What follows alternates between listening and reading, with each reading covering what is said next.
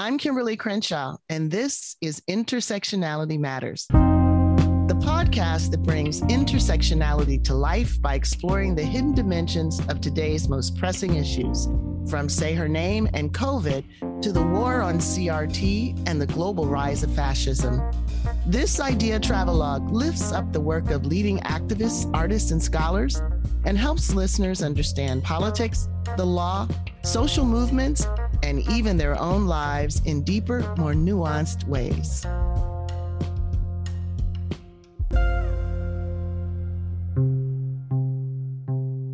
Members of the committee, my name is Anita F. Hill, and I am a professor of law at the University of Oklahoma.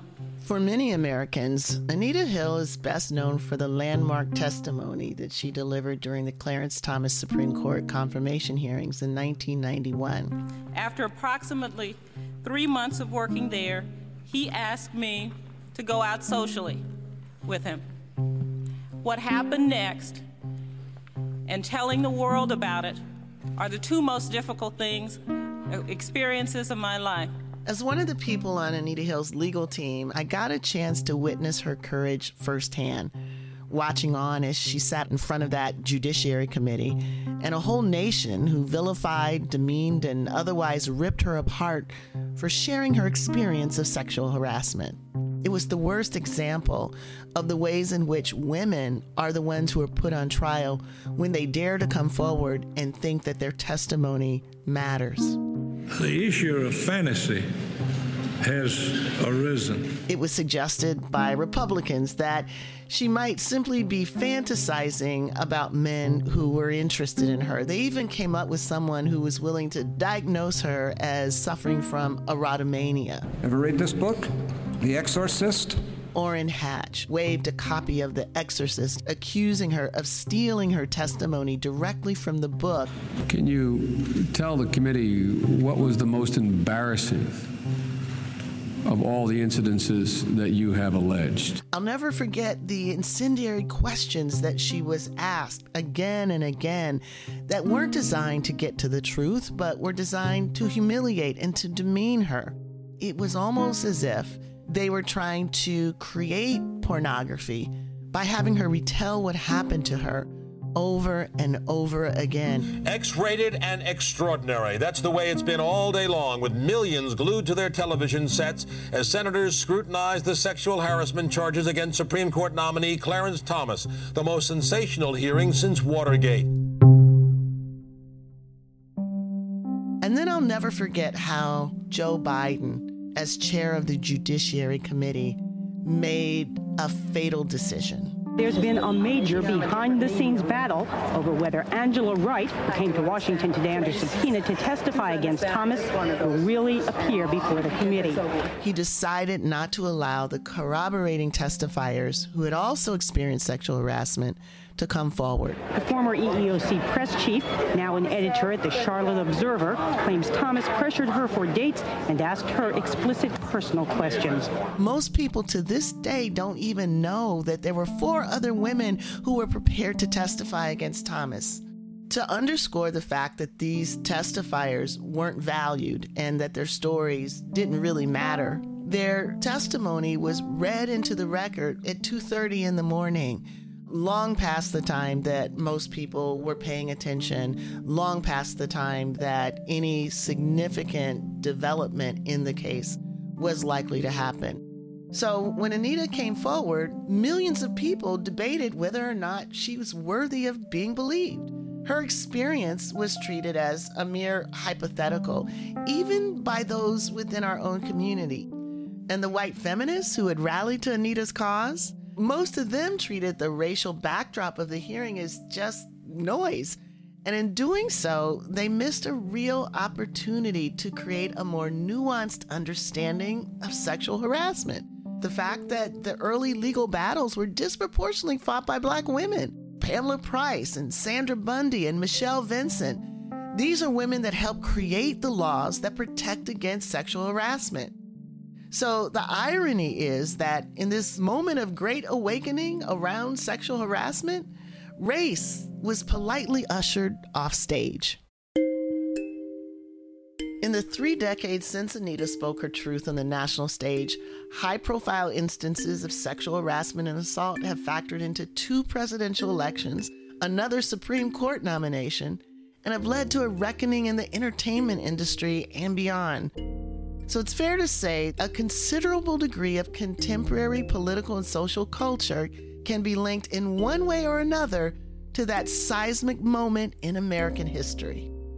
Today, to mark the 30 years since Anita Hill testified and two weeks since the release of her latest book, Believing Our 30 Year Journey to End Gender Violence, we're going to revisit the Clarence Thomas hearings and reflect on where we were then and where we are now. I had the occasion recently to reminisce with Anita. This episode will include excerpts from that conversation where we captured those days 30 years ago, but also talked about contemporary issues. It was an absolute joy to connect the dots with Anita, a scholar, lawyer, and an author, but most importantly, someone whose courage has now inspired generations of Americans. So, in this episode, I'm delighted to be joined by a very special co host, my co founder of the African American Policy Forum, Luke Charles Harris. In addition to marking 30 years since the Clarence Thomas hearings, 2021 also marks 25 years since the African American Policy Forum was first founded.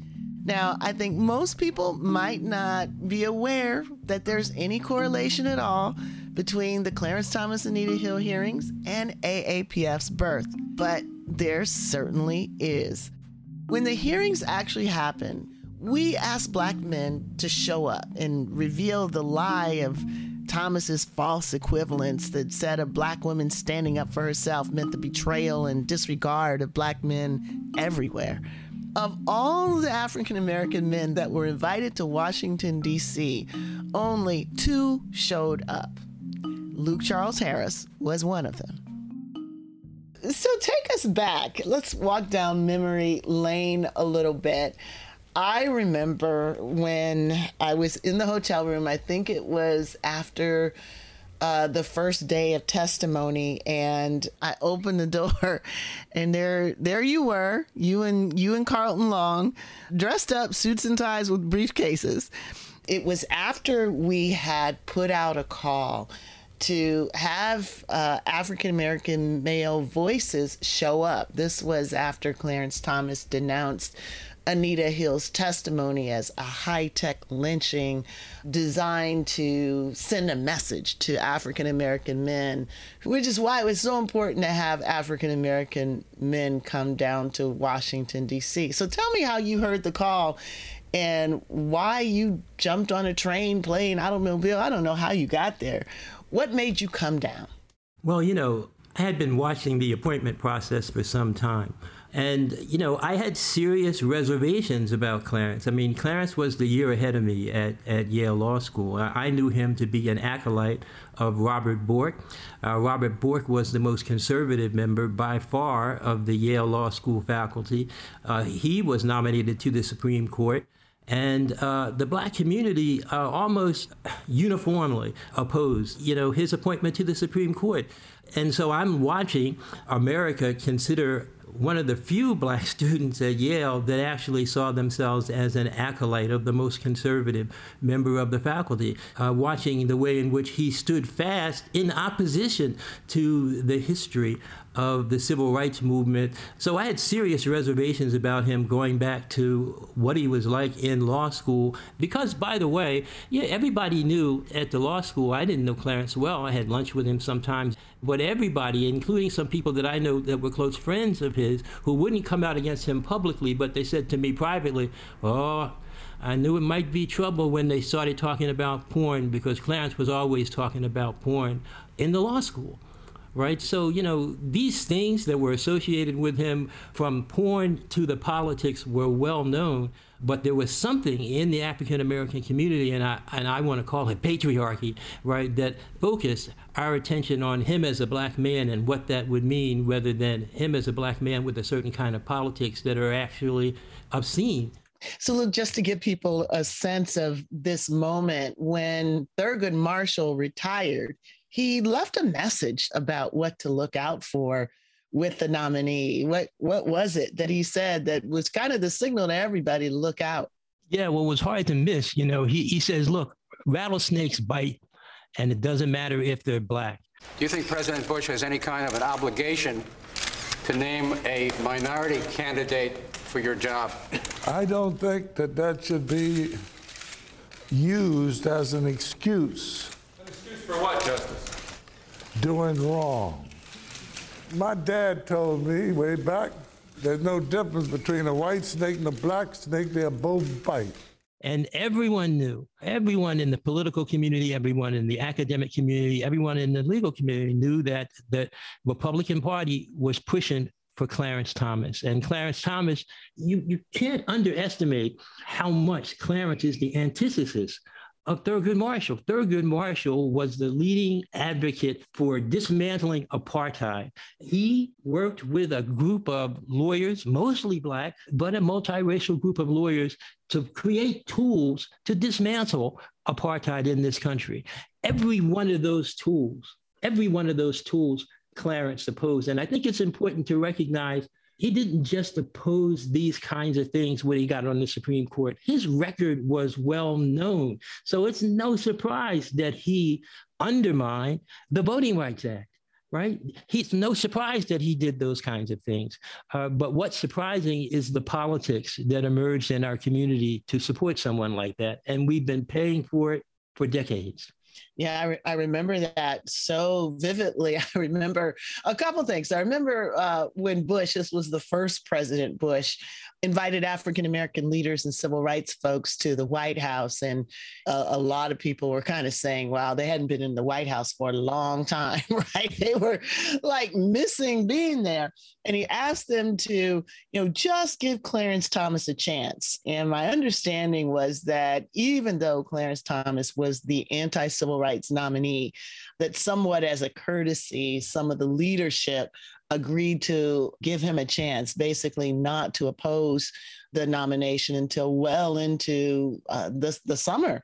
And during that time, there was a counter uh, effort on the part of the Republican Party to really build up the positives around uh, Clarence Thomas. So there were radio campaigns and organizations that sort of just uh, sprang up overnight, African Americans for Family Values, which was not an African American organization. All this stuff was happening, you know, while, you know, the civil rights groups were giving Clarence Thomas a chance. So by the time we got to the confirmation hearings, African Americans were kind of split. It seemed as though maybe like 52% uh, were uh, supporting uh, Clarence Thomas. And there was still the debates too within the National Bar Association, which was a group of, is a group of African American lawyers, the NAACP. People were kind of taking their time, but there, there was dissension in the ranks.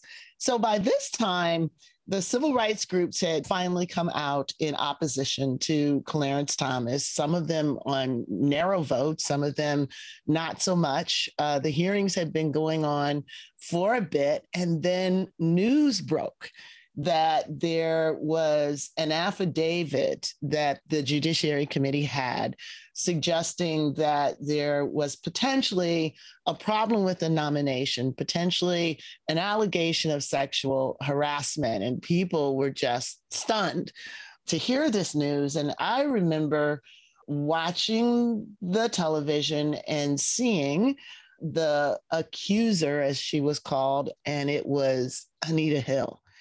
And I realized that it was someone, you know, I knew, which wasn't hard because there were a handful of African American women who were law professors at the time.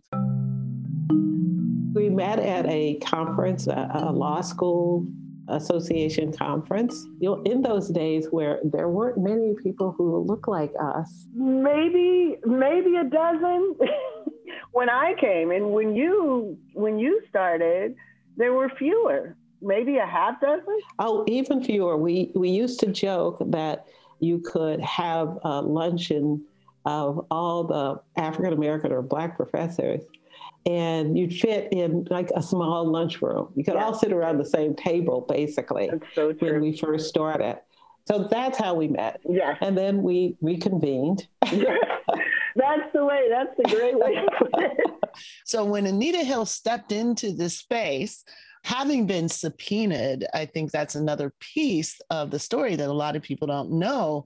She was literally you know, subpoenaed, forced to come and testify. And, and she did that as her duty under the subpoena. But it wasn't as though Anita Hill was jumping up and down saying, you know, I've got something to say, I've got something to say in the way that she was portrayed.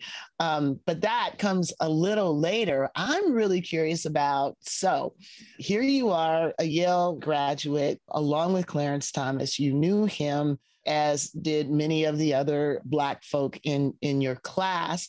And a lot of this to you didn't come as a surprise. But what was it that made you come to Washington, D.C.? How did you hear and, and what did you think you were going to experience when you showed up? Well, you know, I was a young professor then. I hadn't even started my first full time job. And uh, Carlton had called me up um, and so he said, "Hey, look, you know, uh, they, they, want me to come down, and it's it's it's about Clarence Thomas, and there's this woman named uh, Kimberlé Crenshaw, and what do you think?" And I said, "Well, you know, I, have been reading her work; she's really good. I think we, I think we, I think we should get on a train and and go straight down there." Carlton was in the, first year of his teaching in the political science department at, at Columbia. And so, you know, we both thought that we'd be very junior members on a team that would be headed by the heads of the civil rights movement. So we came prepared to, to Xerox and to run small errands and sort of stepping onto the stage uh, on the big stage for the first time wasn't something that we had anticipated. And it's not something that, under normal circumstances, they would have ever allowed. But no one was really, no one, or it seemed like very few, were willing to come and step forward and stand next to her. And I, I, really wanted to be a part of working to support her because I thought that she was putting forward ways in which African American women have, have been abused over the centuries. And it, there seemed to be a disconnect between her story and the way the black community, you know, perceived it. Uh, so I wanted to push back against all the support that he was getting and and the lack of support at the heart of, of what was happening to her. Did you believe Anita Hill? Yeah, I believed her. If you had a sense of, of who she was as a person, there was no reason uh, not to think that she was speaking with integrity uh, you know, she didn't tell a story that was foreign to my ears about uh, Clarence and porn. So when she said that, that just that just rang a bell. It didn't. It was it was consistent. What wasn't consistent were proclamations that I heard coming from him that he never did that. He would never do that. I knew that was a lie the way in which she was stereotyped, the way in which she was viewed as a scorned woman, the way in which she was portrayed as a radical was was just a dishonest portrayal of her. Are you a scorned woman? Do you have a militant attitude relative to the area of civil rights? No, I don't have a militant attitude. Do you have a martyr complex? So I wanted to be a part of filling the gap when it came to look, let's paint a picture of who this woman really is and what she's confronting. But, you know, she was confronting a subset of problems that uh, African American women have faced over the generations that have never been at the center of our racial justice movement. So there was a disconnect between what were common experiences for African American women and the way in which all kinds of positive attributes were given to, to Clarence, even though his politics stood in abject rejection of the civil rights tradition. You know, you know, one thing I, I, I, wanted to add here, Kim, is that I think some of the difficulty that she faced was really exacerbated by how long the uh, civil rights community put up a stance against this guy. I remember going to the, the newsstand right here on, on uh, the Upper West Side and seeing Jet Magazine painting a picture of him as, you know, up from poverty, up from Pinpoint, Georgia, and a hero, right? So she's coming into the scene at a time when a lot of the mass media has already characterized this guy as, as some kind of a hero. I remember being surprised when I saw the newspaper from the Nation of Islam basically celebrating Clarence Thomas. I remember reading articles saying that, you know, at last a dark skinned African American was going to be confirmed to the Supreme Court. And somehow that was an indicator of more progressive uh, politics. So it, it seemed as though there was just a real challenge in being able to separate the identity of Clarence Thomas as a Black man from the politics. So look, I want to I want to take you back to see if you can remember what happened when he first testified. Um, I remember when we were watching it, um, we thought, oh, it looks like he's going to step down. But then he he kept going and said something that just blew my mind. This is a circus. It's a national disgrace. And from my standpoint, as a black American, as far as I'm concerned, it is a high tech lynching for uppity blacks who in any way deign to think for themselves. And I thought, that's not going to work. You know, black people know what is a lynching and what is not. Turned out I wasn't right about that. so, what was your experience of hearing him testify and what he said? His use of the lynching metaphor in combination with being able to benefit from the choke of the endangered Black man elevated and captivated mesmerized a lot of Black Americans as if this whole process was at the behest of a, of a Black woman to lynch a Black man. Now, that had never happened in the history of American society, but it made them blind to the politics that he was talking about. And he wasn't going to be held accountable uh, for that politics, but she was going to be held accountable for critiquing an African American man so I I just remember Luke being kind of naive because when I heard it, I thought this is a desperation move. This is going to, you know, it's going to anger black people more than it's going to engage them. So I just thought, you know, this is this is the beginning of the end. Nobody's going to believe this. But boy, was I wrong about that, right? I mean, that moment you know, caused his approval ratings in the black community to to skyrocket. He went from like 52% to over 80%. It's sort of like just throw down the lynching thing. Doesn't matter that it doesn't make any sense in this context. People are bound to believe it. And what then does Anita Hill have to say? What what kind of historical card can she play? What kind of this is just like that can she say? And there really wasn't anything. There wasn't anything that she had access to that did the work for her that high tech lynching did for Clarence Thomas. So that was kind of the opening moment where I thought, okay, we're we're in it. Are we going to win it? Uh, not so sure. So one of the reasons that so few people actually did show up is that there was a fear of professional repercussions. People were nervous about coming out against the White House, the Republican Party, the establishment. Um, the, the fear was real and it was palpable. It was something that Anita and I talked about last year when we talked about some of the real risks that her supporters faced. It was risky to be there. It was risky for you as a young professor. Keith Henderson lost a job because of his support for me. Paul, who testified, tenure was held up for a year. Charles Ogletree was concerned about his tenure. We didn't know walking here that it would be such a risk, but there was this risk. Do you have anything to gain by coming here? Has anybody promised you anything by coming forth with this story now? I have nothing to gain. No one has promised me anything. This has been disruptive of my life. I've taken a number of personal risks. I've been threatened. I have not gained anything except knowing that I came forward and did uh, what I felt that I had an obligation to do, and that was to tell the truth. Yeah, and, and you know, I don't know if you were aware of this, Luke, but one of the rituals of this debacle was that there was a constant platform for Thomas supporters to come out almost on an hourly basis with some new information about what was behind Anita Hill and you know what what the cabal was that was making this story up just to attack you know this black man I don't know whether you noticed, but I noticed that whole entourage, not her family, they look beautiful. They look like wonderful people to me. Looked at her parents, they're clearly good people. Clearly. Her sisters, clearly good people.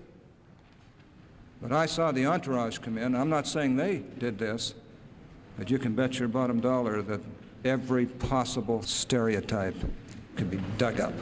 I kind of realized what we were up against when one of them, I don't remember if it was Senator Danforth's office or one of the other senators that was cheerleading, came out and denounced critical legal studies for being wrapped up in this.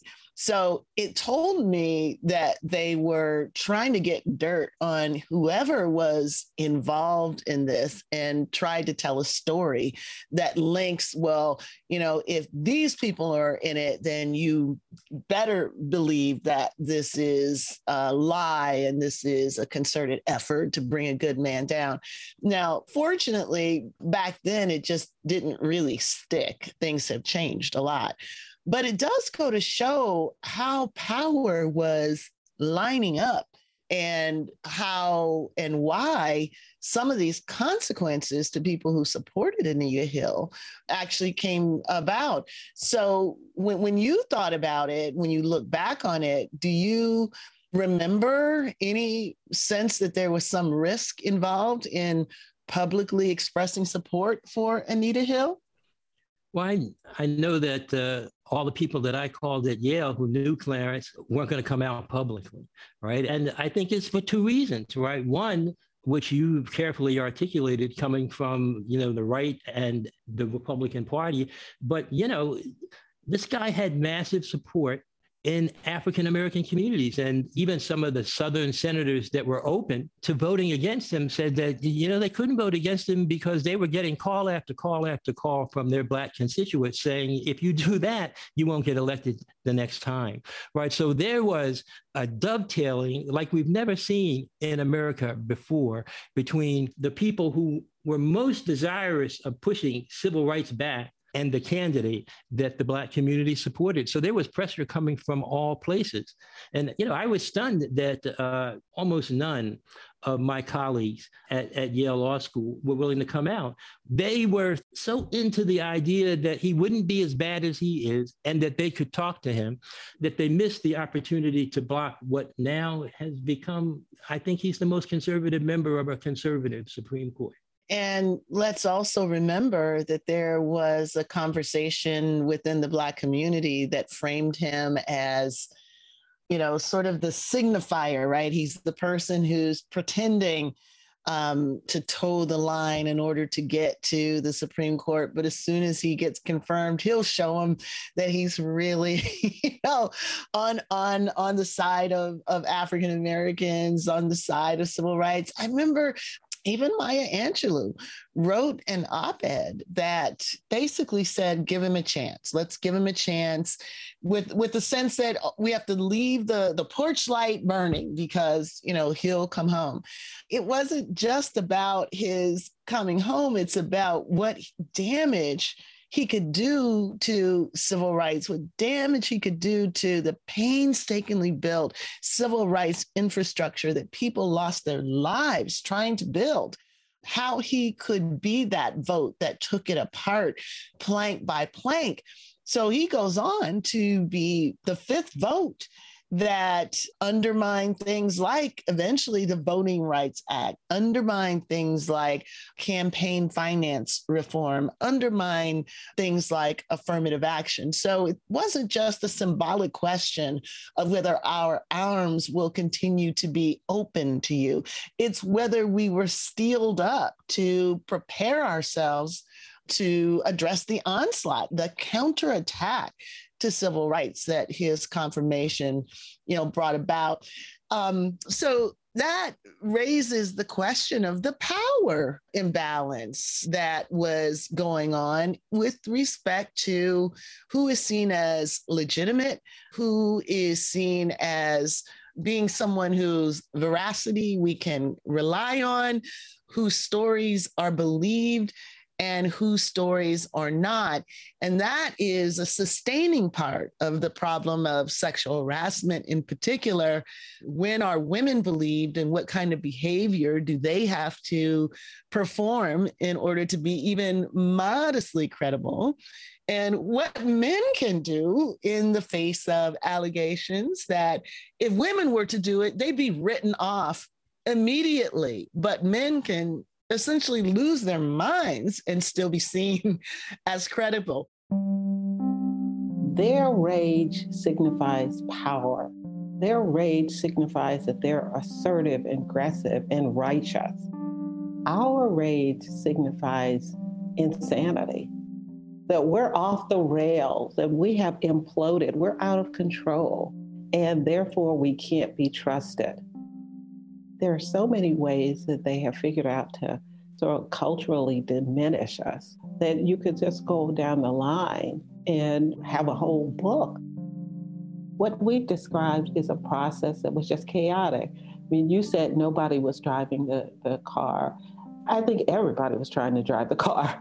And they were all trying to drive it in different directions. No, let's go this way. No, you go that way. And and and that's what became the chaos the process mattered because at that moment, I was supposed to testify first. I was told that I would testify first, but somehow Clarence Thomas made a deal to testify first, in part and maybe entirety, because he wanted to be on the screen during the time before people went to work.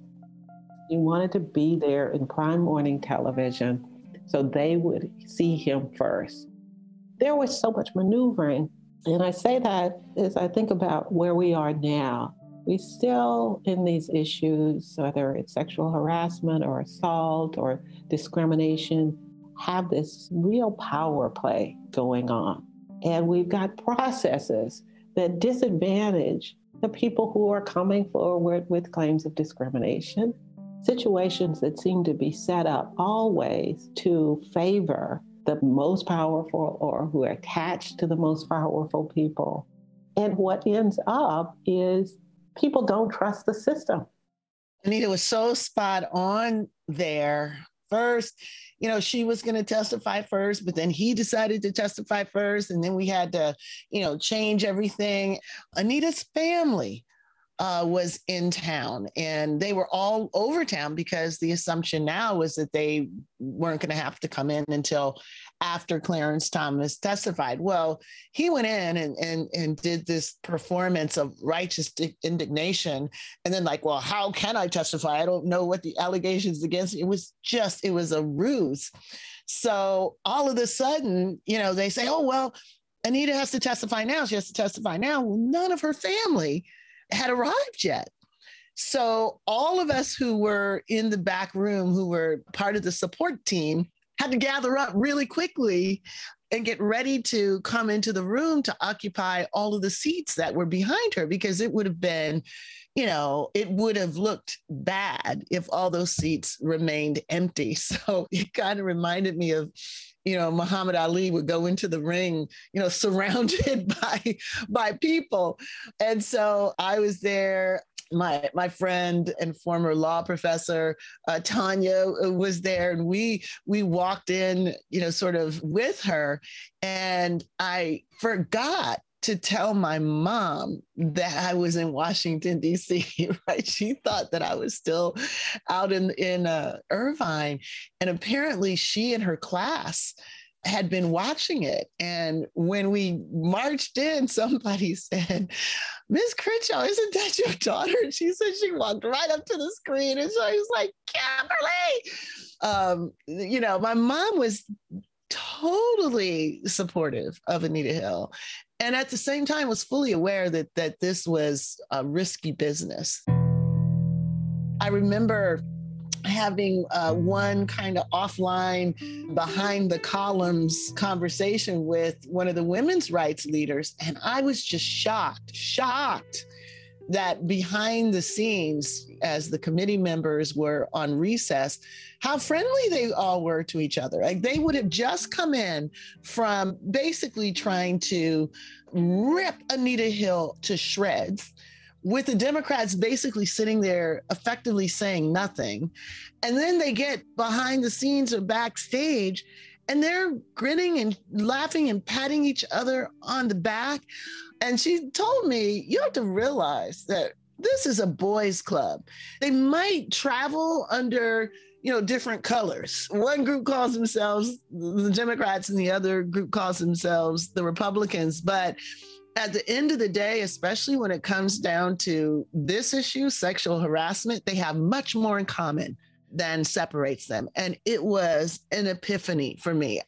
And another moment came a few hours later when all of us were leaving the Capitol and we ran into a group of Black people who had come to pray and to sing.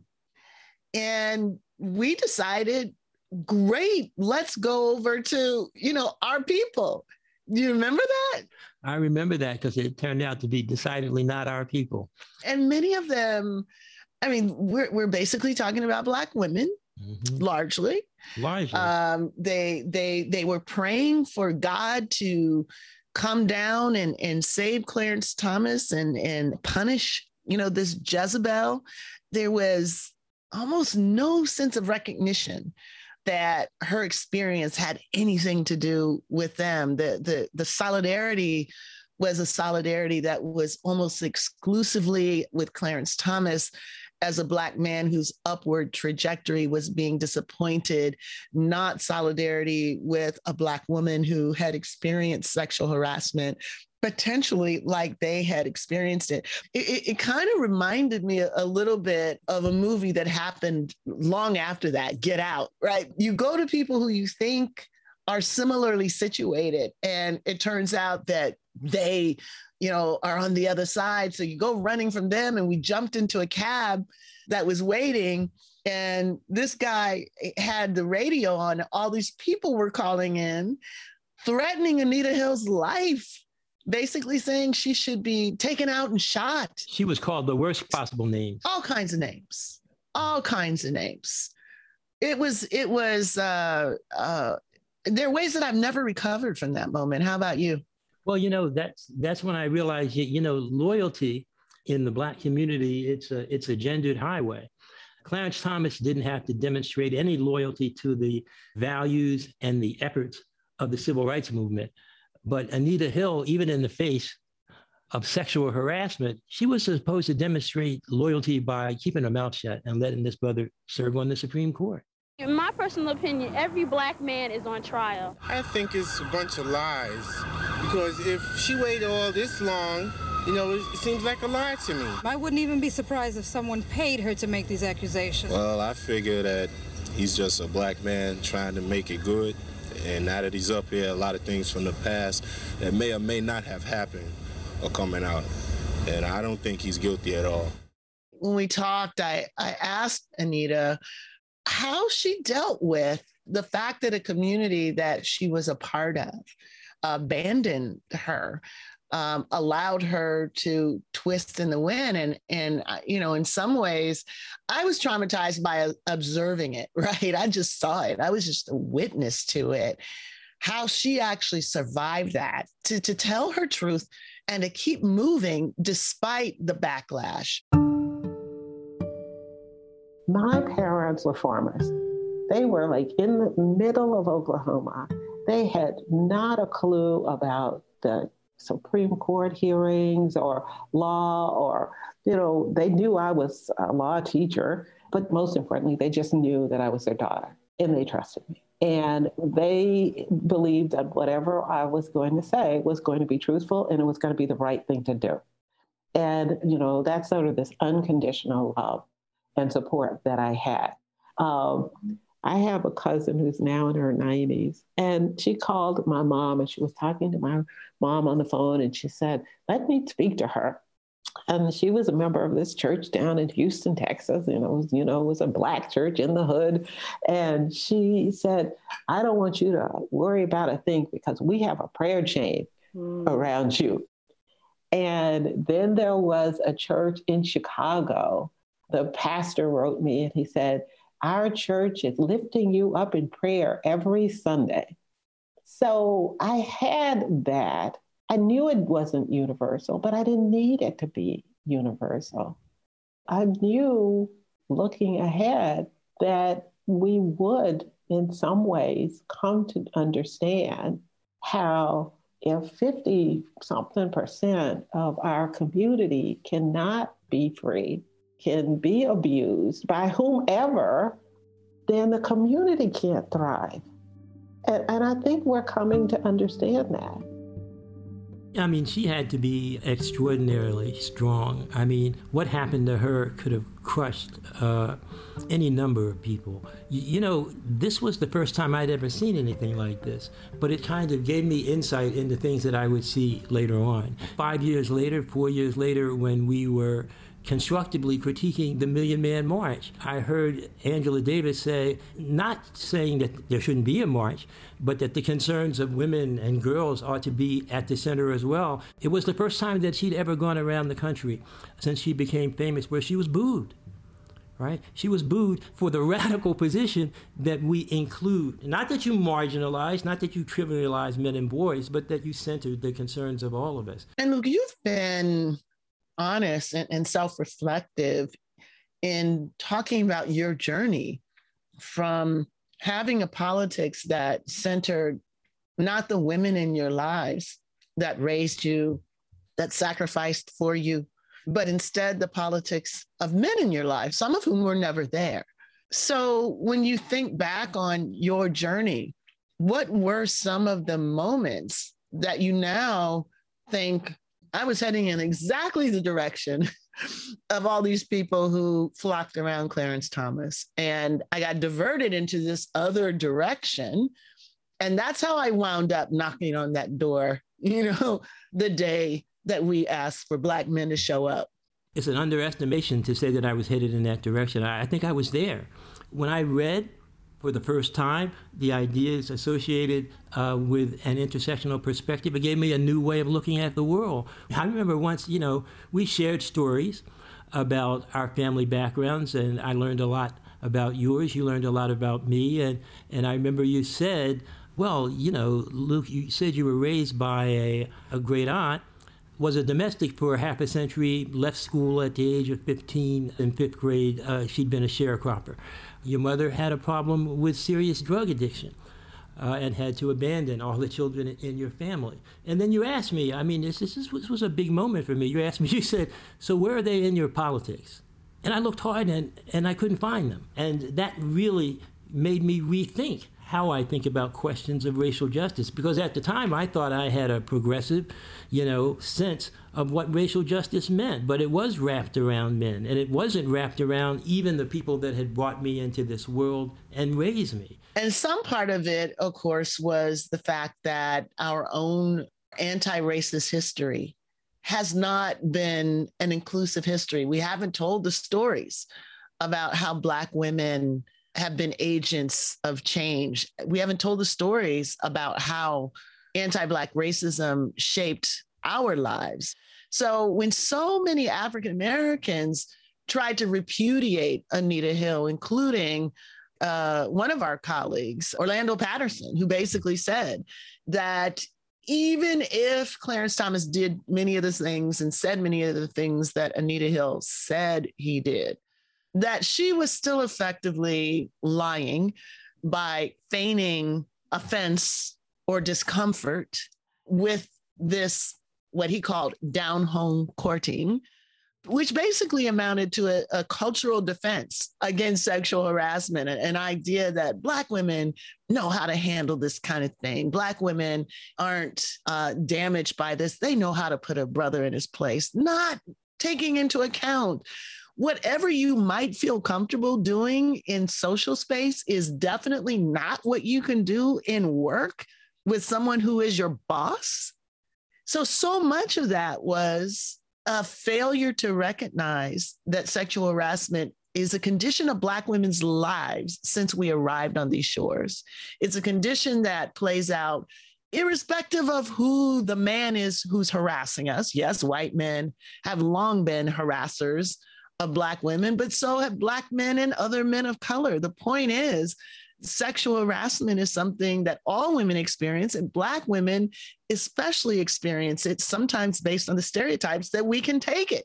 So when we looked at that and just saw how much we were losing because the history of, say, Rosa Parks, who got her start in politics by defending a Black woman, Recy Taylor, who was raped by white men, and those white men were never brought to justice.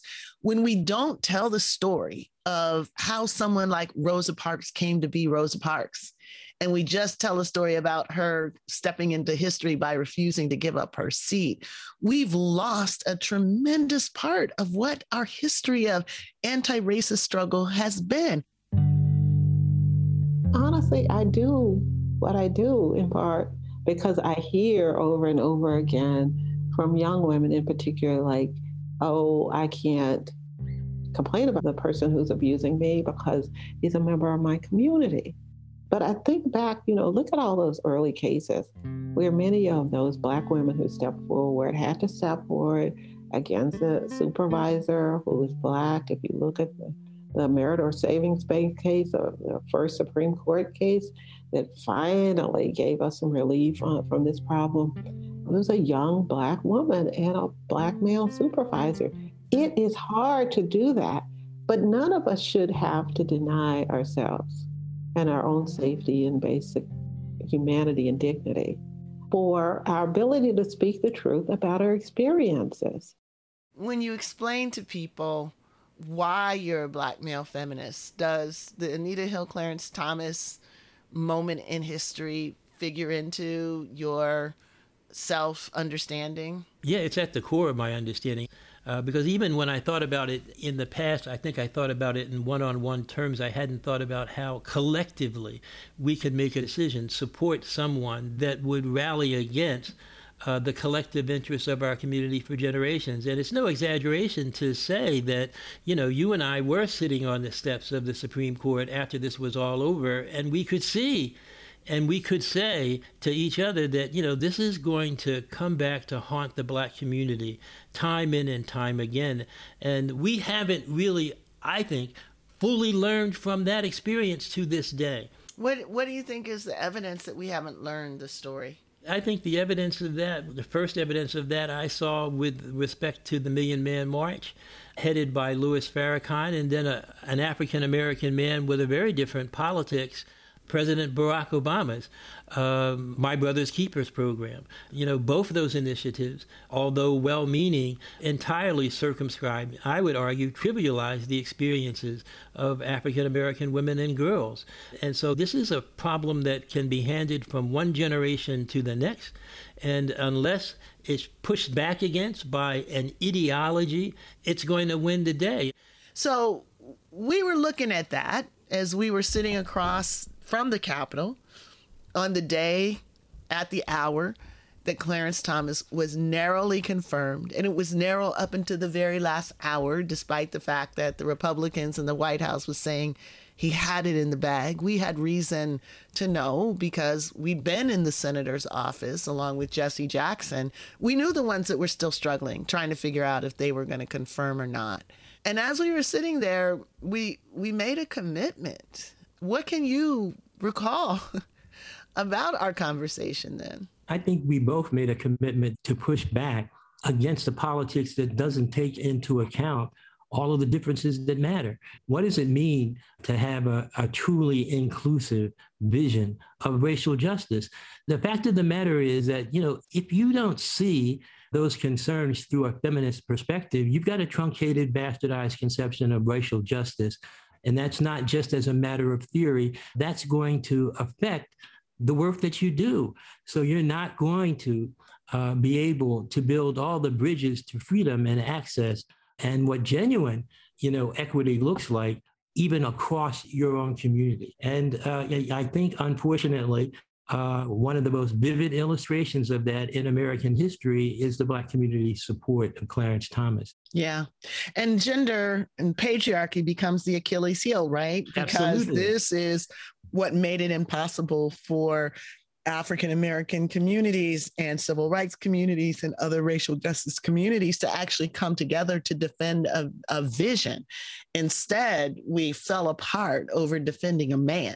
I think it's the most self-destructive thing that collectively the black community has ever done to itself because he still only won by what was it two votes Mhm. right so we know if we had you know if if the civil rights community had picked up on what the leading figure of his generation Thurgood Marshall had said we could have won this right? You know ever since the late 1960s you you know you see this pushback against racial justice. And part of that pushback is you kill the leaders of it right? So Martin Luther King is assassinated all right? So you kill the leaders but then you kill the vision. How do you kill the vision of the civil rights movement on the Supreme Court? You take the person who was identified with being a pioneer when it comes to pushing back against apartheid and replace him with someone that thinks that you shouldn't focus on race in order to deal with racial problems You know, I said that we were going to talk about the connections between that moment 30 years ago and another anniversary, the 25th anniversary of the African American Policy Forum.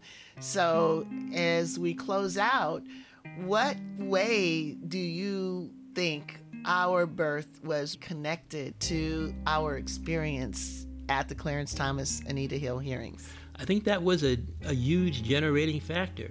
That was that was the birthplace of an understanding that we really needed organizations in American society to center a gendered feminist perspective that was wrapped around the lives of all of us.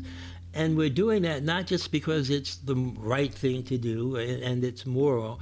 Uh, we're doing that because there are collective and individual great harms that come from not having that politics. If you don't have that politics, there's huge cost uh, to communities of color and to American society writ large. We're never going to have a fully democratic American society until we have a fully racially integrated society, and we're never going to have a vision of racial justice that comports with our ideals if we don't have a vision of racial justice that isn't wrapped around all of us in our communities. Well, thank you, Luke, for being my co host on this special anniversary show. It's been great to have you on with me. Thank you. Thank you. I, I feel like I'm getting to know you. it's about time. Intersectionality Matters is produced and edited by Julia Sharp Levine. This episode was co produced by Ashley Julian with support provided by Destiny Spruill, Rebecca Scheckman, and the African American Policy Forum. You can support us by subscribing and leaving a review, following us on social media, and joining our Patreon page for bonus episodes and exclusive content.